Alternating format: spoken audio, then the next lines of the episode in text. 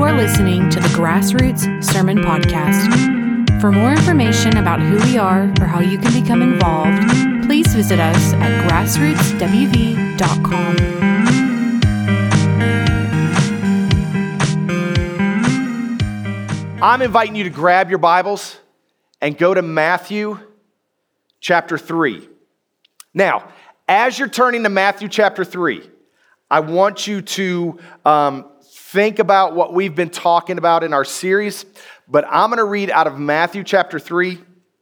Uh, we're going to read the first 12 verses, and you might wonder, going, hey, we're past Christmas. This doesn't seem like uh, what we should be covering in this series. And then you realize, oh, okay, this isn't Christmas, but we're going to tie all of this together. This entire series we've been doing, we're going to tie it all together. So, Matthew chapter 3, we're going to start in verse 1. Uh, the verse will be on the screen either at home um, or here in the theater, or I, I, pray that you have your Bibles opened up. Uh, Matthew chapter 3, starting in verse 1. Of course, I'm reading out of the ESV, so if yours is different, you'll, you'll know why. So, Matthew 3, verse 1. In those days, John the Baptist came preaching in the wilderness of Judea Repent, for the kingdom of heaven is at hand. For this is he who was spoken of by the prophet Isaiah when he said, The voice of one crying in the wilderness, Prepare the way of the Lord, make his paths straight. Now, John wore a garment of camel's hair and a leather belt around his waist, and his food was locust and wild honey. Then Jerusalem and all Judea and all the region around uh, about Jordan were going out to him and they were baptized by him in the river Jordan, confessing their sins. But when he saw many of the Pharisees and Sadducees coming to his baptism, he said to them, You brood of vipers, who warned you to flee from the wrath to come? Bear fruit in keeping with repentance. And do not presume to say to yourselves, We have Abraham as our father. For I tell you, God is able from these stones to raise up children for Abraham.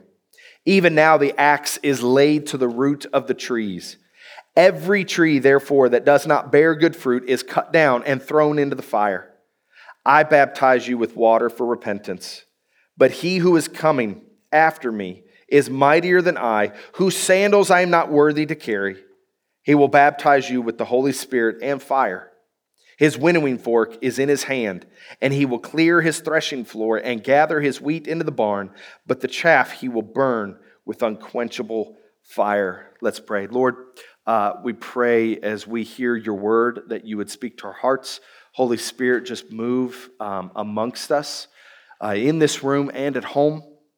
Lord, um, give me the words to say. I pray that I would just take a step back now that uh, you would be um, at the forefront of what is happening today, that you would be heard, um, that your word would be proclaimed in Jesus, that you would be lifted up, that you would draw everyone to you.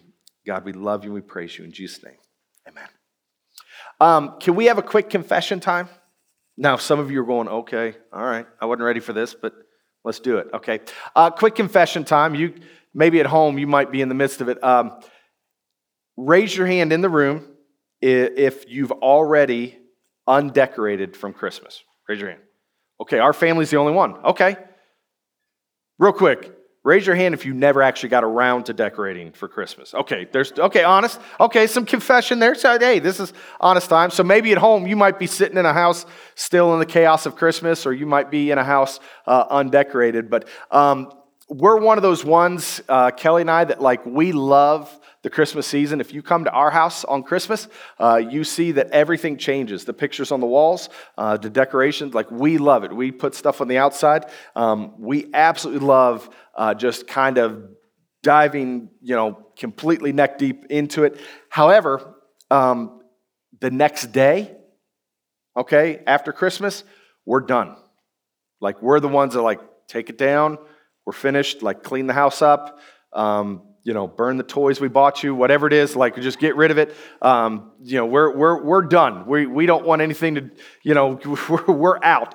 But um, I, I know a lot of people, and one, here, let's keep going with this. Who, who somewhere, you know, halfway through January will be undecorating? Does anybody? Okay, okay, a lot of y'all. February? Okay, we're done by then. Okay, we're done by Valentine's Day. Everybody's done by Valentine's Day. Okay, that's good. That's good. Uh, so the idea is that a lot of times we feel like, you know, maybe some of us feel like as soon as Christmas is over, we're, we're ready to go on to the next thing. And um, if you've been around all this month, we have been in this series, Hidden Christmas, a fresh look at a familiar story. That's what we have been looking at. That's what we have been talking about. We've been looking at the story of Christmas from the Bible and everything, just kind of try to take some fresh eyes on it and see that everything that happened within that uh, account of uh, the birth of Jesus, there's more to it than, than we realize and, and trying to take a fresh look at it. And if you were here the first week, or actually you weren't here, we were actually virtual, we did the genealogy that's found in Matthew. And, and through that, we see kind of the jacked up history of the family of Jesus. But also in just the lineage of Jesus himself, we saw why we need a Savior we see as men and women, as humankind, we need a Savior. We live in a messed up world. We are messed up people. And so we can see just in the genealogy why we need that. But we then saw uh, the fulfillment of so many prophecies. And if you're not familiar with the uh, prophecy, you know, hundreds of years ago, people, men and women, would say things um, inspired by the Holy Spirit that would point us to Jesus. And so we see so many of those prophecies fulfilled in John chapter 1. And we saw where the Word became flesh. This is where Jesus, God the Son, came to earth in the form of a man in the flesh to be our Savior. And then last week, we kind of, I felt like last week we were teaching and then just kind of off a cliff. It's like I felt like I left you hanging, but today's the reason why. Last week we looked into the account of Herod. And how come, why, you know, because if you remember, I said, hey, Herod was like, hey, tell me where he is. I want to come worship too. And I was like, hey, Herod, good guy. That's awesome. Like when I was younger and read, and then you read a little bit further and you find out, oh no, um, he wanted to kill Jesus because nobody was going to have his throne other than himself. And we we kind of look at him from a distance and kind of like, hey man, that's a bad guy. All right? And and we anytime is anybody else like my brain, y'all? I said bad guy and I thought of Wreck It Ralph. I'm bad. And that's good. Because it's not, or it's good to be bad. I don't know. I'm sure, Luke, it's okay. I know it's like going through your mind right now. It's like, Dad, get it right. But you can tell me afterwards because I do want to remember. But but we look at Herod and go, you know, that guy's evil. But what we also looked at is that um, we have thrones in our own hearts and in our own lives that we are not willing to give to Jesus. And we have our own idols. Uh, I do want to just quiz anybody here. Does anybody remember the three deeper idols that we talked about? Does anybody remember any of them? Control, comfort. They're trying. At home, somebody's like, I've got it. If I was there, I'd say it. Close. She said acceptance. It's close. Comfort, control, and significance. Okay, these that all of our idols kind of boil down into one of those three categories of comfort, control, or significance. And, and then we were just like, um, hey, you need to find your comfort in Jesus. You need to find your significance in Jesus, and you need to realize you were never in control, uh, but Jesus is in control and finding, you know, just your, your hope in that. And then just kind of like, hey, we'll see you next week. It's like, what, what do I do with my idol? What do I do when the Lord reveals something in my heart that is evil, that is not of Him? And, and how do I, you know, go about getting rid of these idols? And so today, this is what we're actually talking about. Okay, uh, this is what we actually see. If you were to read Luke's account of the Christmas story, okay, so the Gospel of Luke, if you were to read the, the Gospel of Luke, a huge part of that is Zechariah and Elizabeth, the parents of John the Baptist. John the Baptist being the cousin of Jesus. All right. And so we see that, you know, even John the Baptist, his birth was a miracle. His parents were older, they'd never had kids, and an angel shows up to Zechariah when he's in the temple. He's offering sacrifices on behalf of the Jewish people, and a, you know, an angel shows up and says, Hey, your, your wife is going to give birth. And, and he actually goes, uh, You've got the wrong guy. I'm old, she's old. Um, I, I, you may have you know, taken a, a, wrong turn at Albuquerque, and so you might want to correct yourself on that. And and from that, does anybody remember what the angel does to Zechariah? she, she said he could not speak until John was born, and Zechariah, through writing it on a tablet, said, um, which real quick, kids, not a tablet that you're thinking of, okay? Like literally had like this slate uh, that he wrote on physically, um, wrote on a tablet that said his name is John, and then he was able to speak. Okay, and so in faith, he trusted and he said, Hey, this is what God said. His name is John. And so the miraculous birth of John the Baptist as well. Okay, and, and Luke covers that in detail, whereas Matthew, we said last week, Matthew just kind of skips to, hey, Jesus is already here. Uh, the wise men come to see him. Herod gets involved. And now we see in chapter three, John the Baptist is out in the wilderness preaching. Okay, so Matthew's not skipping, like he gives us a genealogy and then just kind of rolls through the details after that. All right, so in uh, Matthew chapter 3, we are seeing the very beginning of that chapter. I want to invite you back to those verses uh, to see the first three verses. Look, it says, In those days, John the Baptist came preaching in the wilderness of Judea Repent, for the kingdom of heaven is at hand. For this is he who was spoken of by the prophet Isaiah when he said, The voice of one crying in the wilderness, Prepare the way of the Lord, make his paths straight. Now, this is actually a fulfillment of a prophecy from Isaiah chapter 40, verse 3. This is another sign that is given pointing to Jesus that there is going to be one crying in the wilderness, and, and actually what we would call a forerunner, somebody who is running out ahead saying, Hey, here he comes. This is the one you're looking for, and that is John the Baptist. This is the fulfillment of that prophecy, and Matthew recognizes that and calls him that. So, what is, I, I, do like to always look, is anybody else like me, whenever you see prophecy fulfilled in the New Testament, what was going on in the Old Testament when that prophecy was given? Like, my mind always starts to wonder, like, why did Isaiah say that one is coming that'll prepare the way of the Lord? What was going on? What was actually happening is within the Jewish people, the nation of Israel, Babylon, okay, Babylon, that empire was beginning to grow. And they weren't far, okay, Isaiah actually prophesies that the nation of Israel is going to be taken by Babylon, okay, into what's known as the Babylonian captivity. So they're going to be taken away into captivity in Babylon. And but this is the, the peace that Isaiah brings to the people like, hey, but someone's coming that's going to set not just us free, but all men and women free. And there's going to be somebody in the wilderness crying out to prepare for him. So, given these signs, that's what's happening in Isaiah 40. And now we see, hundreds of years later, we see, hey, guess what? It's happening.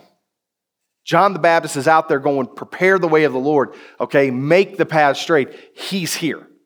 All right? And so then we see, I want you to, this is where we're going to get into the meat very quickly this morning. In verse 7, uh, I want you, I'm sorry, starting in verse uh, 4. I want you to look at this. Now, John wore a garment of camel's hair and a leather belt around his waist, and his food was locust and wild honey. Then Jerusalem and all Judea and all the region about the Jordan were going out to him, and they were baptized by him in the river Jordan, confessing their sins. Everybody's going out to see the wild man. Okay, John the Baptist was wild. Like, look at camel hair outfit, leather belt, finding honey, eating bugs. Like, like, this is the dude, this is the dude, if he's out front now, everybody's calling the police because that guy's crazy. Okay? If, if there was somebody out front right now, camel hair tunic, leather belt, eating bugs, wild honey, going, repent, the, the kingdom of the Lord is at hand, yo, everybody's going, listen, this guy needs help. Uh, he needs to talk to somebody. We need to call and get him some help. Okay? But in this region, everybody's coming out to him, and through the power of the Holy Spirit, his, his preaching, God is using, and they're confessing sins. Okay, they're confessing their sins. He's baptizing them. Listen, there is something going on here, but I don't want us to skip over what his message is. And this, this is what I said ties back into our idols of last week, okay? So, verse 7. But when he saw many of the Pharisees and Sadducees coming to him, coming to his baptism, he said to them, You brood of vipers, who warned you to flee from the wrath to come? Bear fruit in keeping with repentance, and do not presume to say to yourselves, We have Abraham as our father. For I tell you, God is able from these stones to raise up children for Abraham. Even now the axe is laid to the root of the trees. Every tree, therefore, that does not bear good fruit is cut down and thrown into the fire. Now, um, we're going to see in verses 7 through 12 uh, the message of John the Baptist that reaches back to verse 2. Okay, so if you have your Bibles, verse 2, I want you to look. It says that John the Baptist was preaching, verse 2 Repent, for the kingdom of heaven is at hand. Repent, for the kingdom of heaven is at hand. Now, real quick, I just want to say this. If somebody comes to you and says, hey, repent, that's actually not a, like a big deal. Like somebody's like, you need to repent. Repent means, quite simply, to change directions. Okay, so if you're going uh, 100% this way, to repent doesn't mean you go, I'm just going to go this direction. No, it means to turn 100% and go the opposite direction. Somebody comes to you and says, you know what, you, you need to repent. Um, I don't think that's actually very uh, difficult to hear. Okay, repent, kingdom of heaven is at hand. You know, like, you know what, there, there might be an afterlife. There, there could be more to this than I thought. And, and I wonder, what could I do just in case? I, I always use this reference, um, even though you, you wicked people never watch movies. Um, so, uh, do you guys, uh, the movie, and it came out back in the 90s, a movie called The Mummy with Brendan Fraser. Don't think the Tom Cruise junk that came out not long ago. Uh, good one, Brendan Fraser. There's a character, Benny, in that, that um, he's faced with the mummy and, and what he does he pulls out this necklace and he starts speaking in this language trying to like almost pray to this you know, this God, so to speak, and it doesn't work. So he pulls out all these necklaces and he starts going through all these prayers um, in these languages. It's, a, it's almost like he was hedging his bets, like whatever religion is right, I'm, I'm going to be right there so that I can be accepted. And, and ultimately, what ends up happening, he speaks a particular language that the mummy understands. He goes, You might be useful. Okay, and so I think sometimes when we think repent, we go, you know what, you know, there might be an afterlife and, and I need to pick one or I need to go a certain direction. And so it's not that tough to hear. But here's what I want to give you is um, when we repent in any other way than recognizing that our only hope is in Jesus, then you're going to fall into one of two categories. Okay? You're going to fall into the realm of either a religious person or a moral person. Let me help you understand what I mean by this. Okay, um, the religious person, when they are told to repent, uh, they, they basically say, I will repent. I will follow all the rules. I will, I will find the list of rules and I will follow those rules. And then ultimately, when the end comes, I will be accepted by whatever God, for whatever religion you're following, has asked the rules to be followed. Okay? So, and, and that, listen, that's any religion. And I want you to hear this, okay? Because right now you might think, be thinking, yeah, the, the pillars of Islam, or you might be thinking of the core teachings of Mormonism, or you might be thinking of, you know, whatever, whatever religion you're thinking of, you're like, yeah, them. Listen, that's Christianity as well. There are so many people that sit in churches, watch from home, that are a part of churches all over the world that are going, I'm going to follow the rules of Christianity. And then ultimately, when it comes to the end, God, Jehovah, is going to accept me because I have followed the rules of Christianity, but they've never actually put their hope in Jesus Christ. They've put their hope in, I will be religious. Or you fall into the, uh, the moral person category. And what the moral person category, what that person will say is, I will be good. I will be good. I, I won't hurt others. And, and I'm, I'm, I'm going to try to unpack this a little bit, okay? Um, even to the person that says, I'll just stay out of everybody's way, I'm not going to bother anybody. They're still just trying to live up to a certain level of morality. I'm not going to hurt anybody, and, and I'm just going to, you stay out of my way, I'll stay out of your way. There's still this moral code that they're trying to live up to. And can I just give you, like, I'm not, if y'all know me, I don't like the mic drop moments, okay? There's a lot of videos that you can watch on social media today, and I'm just gonna kind of lay it out there. Please don't be angry with me, but it's like, guy destroys atheism in five minutes. It's like, you're not gonna destroy atheism ever because people don't wanna believe in God. Forget trying to make a five minute cute video that you can get two million views on, okay? Got a little angry there. I apologize. Okay, so um, so I, I'm not big on the mic drop moments where it's like I'm going to say this and just shut them up and I win the the battle or the argument. Okay, because all you've done is lose a friend. All right, that's all you've done. And so what I'm trying to say is. Um, I, I do come to the moral person, and there is a question I often ask that I feel like, not that it's a mic drop moment, but it can hit in a way that makes you think is um, the level of morality that you're living up to, whose level is that? Because what if my level is different than your level is different than the other person's level is different? Listen, and ultimately it is definitely different than God's level. And, and somebody's like, I'm going to be good. Who's good are you trying to be? Because some people, can we just agree, and I'm not going to get into, you know, kind of morbid details, but can we agree that quite possibly Hitler's good is different than our own good? But if somebody would look at him, I'm trying to live up to, you know, he might say, I'm trying to be good um, and, and do what is best. And, and we would go, that's not it. Okay, and so when we look at the moral person that's saying, I'm just trying to be good, then, then we would say, whose level of good? So, so when we look at the religious person and the moral person, right, both types of person will try to claim Jesus as their own.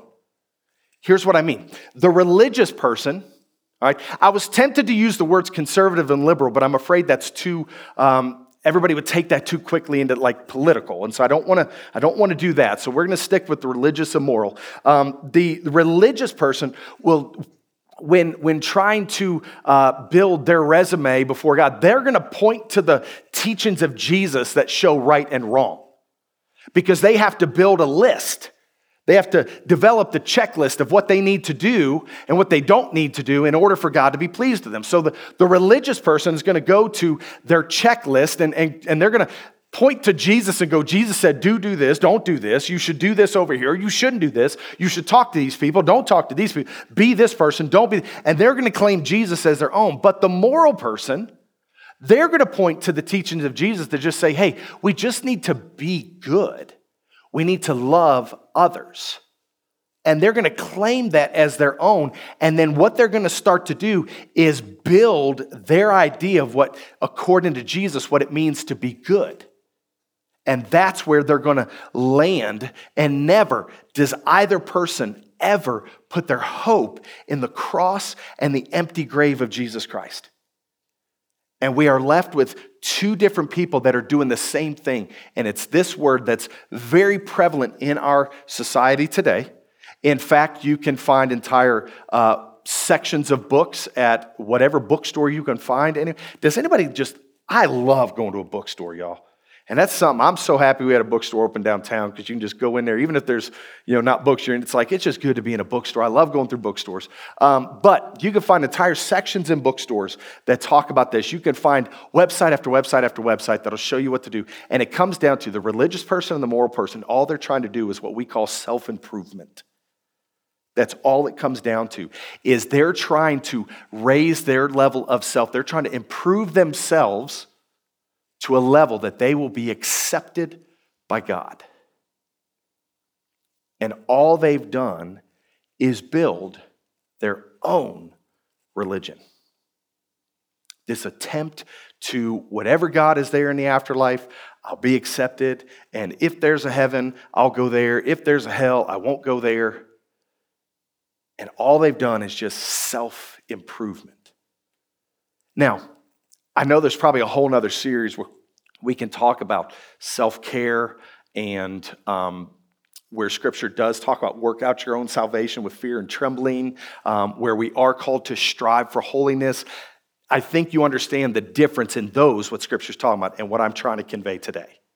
Okay, so just want to make sure that's clear. So each side will try to claim Jesus, but John the Baptist says something very specific because his message was repent, for the kingdom of heaven is at hand. And we see repent, what that means. A lot of people are like, yeah, repent, whatever, you know, I'll, I'll not do bad things and I'll do good things. And, and they get into building their own resume.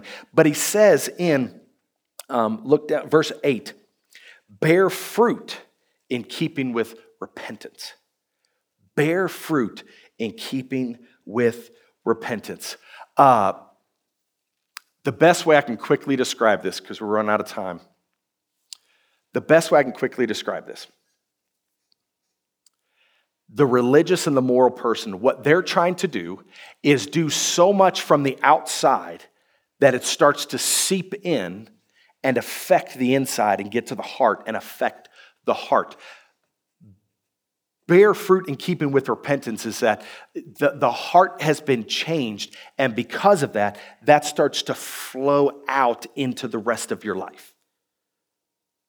Is that distinction, does that make it clear enough? Like, like I don't have much time to, to dwell on that, but instead of trying to affect so much the outside that it reaches your heart, your heart has been changed and that seeps out into the rest of your life. That's why, listen, there's a whole section in the letter that James wrote that's in our Bible that talks about you say you have faith, but you have no works. He said, I'll prove my faith by my works. My life is changed because of what Jesus has done in my heart. And so, just to help us understand this, I want you to, I want you to listen to this, okay?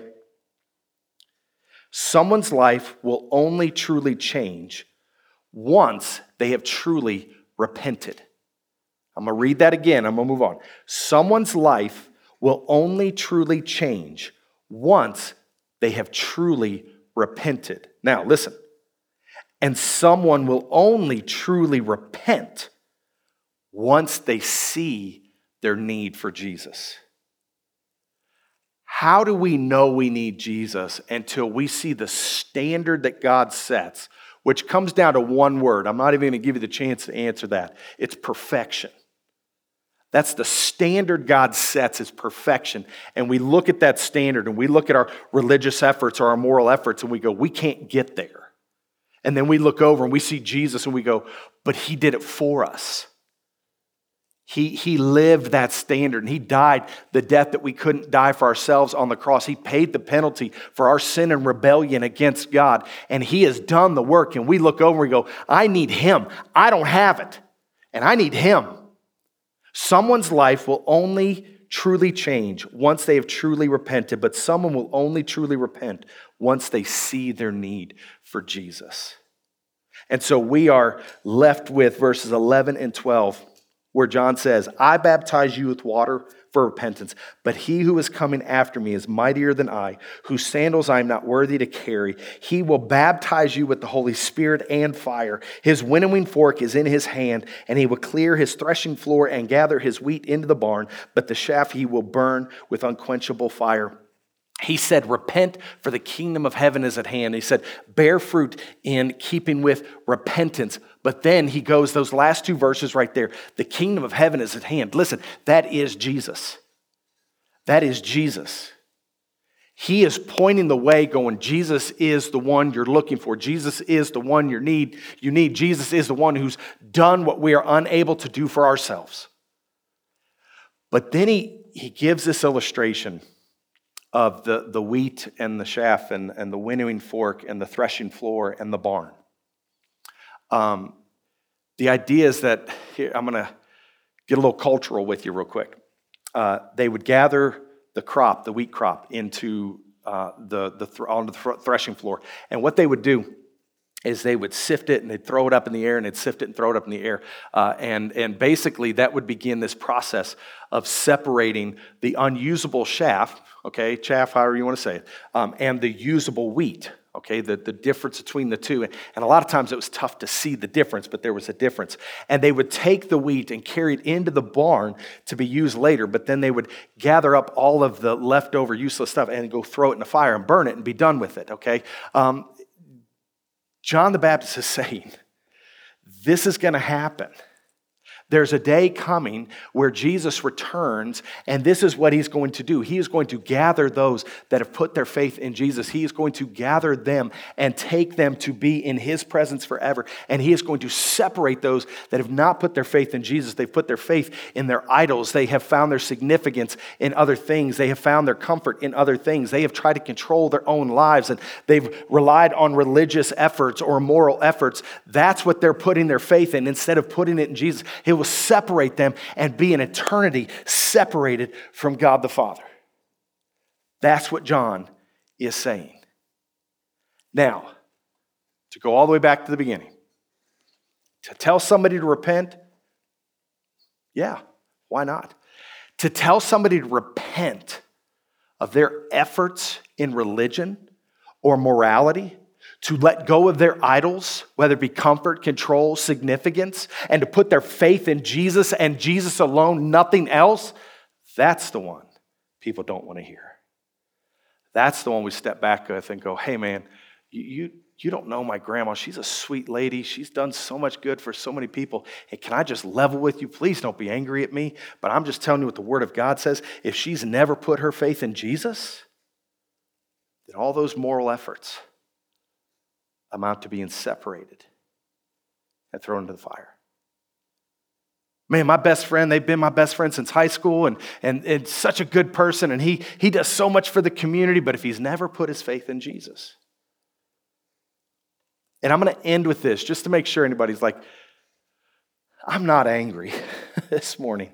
I think a lot of people hear a sermon like this and they go, man, that guy's really, must have been a bad Christmas, okay? Like, that's not, that's not what's happening.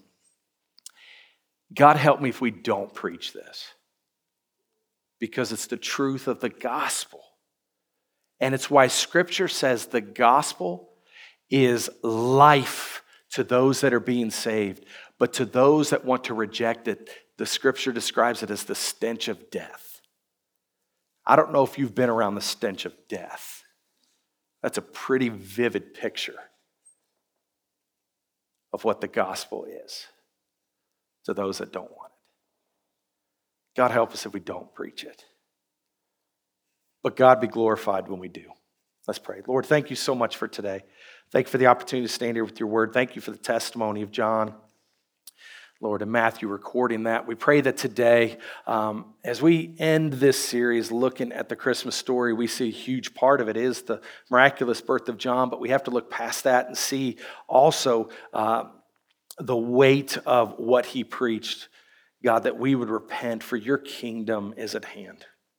Lord, just uh, speak to our hearts, whether in the room or at home, speak to our hearts uh, that we would repent, that we would find our comfort in you, we'd find our significance in you, we would trust you with the control of life, because it's always been in your hands.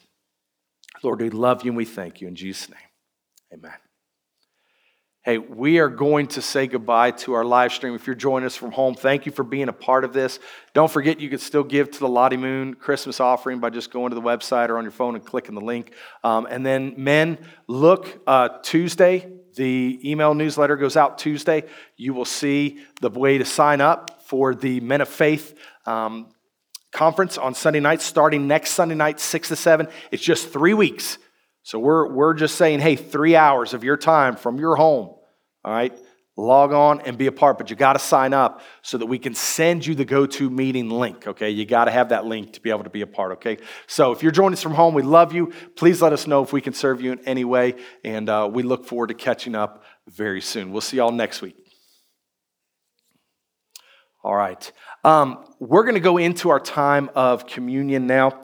And just to help everybody in the room understand, um, if you're here and you know that you're a child of God, you know that you have put your faith in Jesus, this table's for you. Uh, but we do just want to remind everybody listen, um, don't come to it in what Scripture says an unworthy manner, okay? But I want to unpack that for just a second, okay? All of us have sin in our lives. All of us have things that we're battling. But it is through stepping to this table that we recognize, like, Jesus, you took it. This is yours. You fought the battle for me. We repent of those things. So you don't have to get perfect and then come to the table.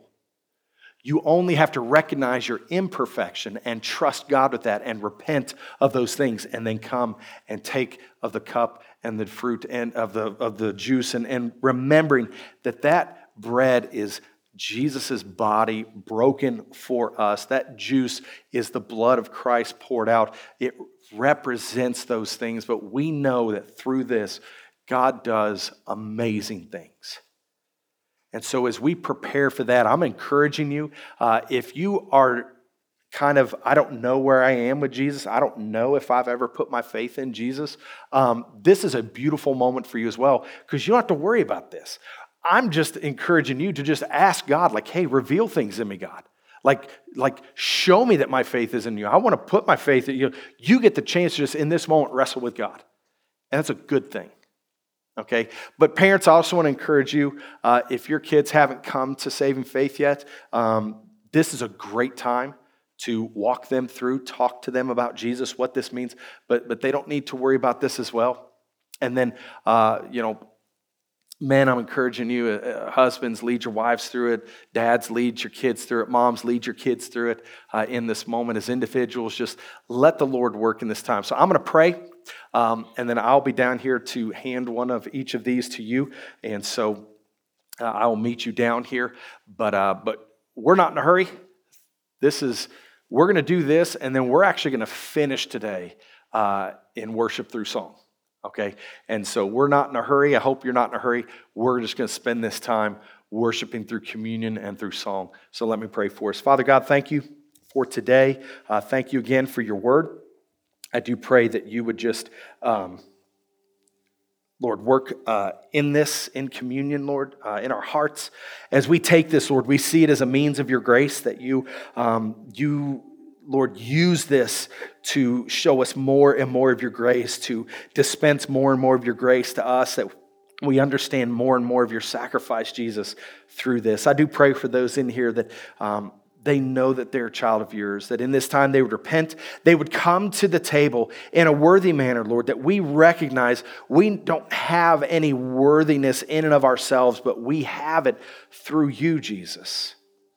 We are made worthy by your blood, by your broken body. And so we step to the table, repenting of our sins and recognizing you. But I also lift those up that don't know you as Savior. Lord, that you would just speak to their hearts through this. God, just that they would wrestle with you and that you would uh, open their eyes, give them the faith they need to believe. Lord, we love you and we thank you. In Jesus' name, amen.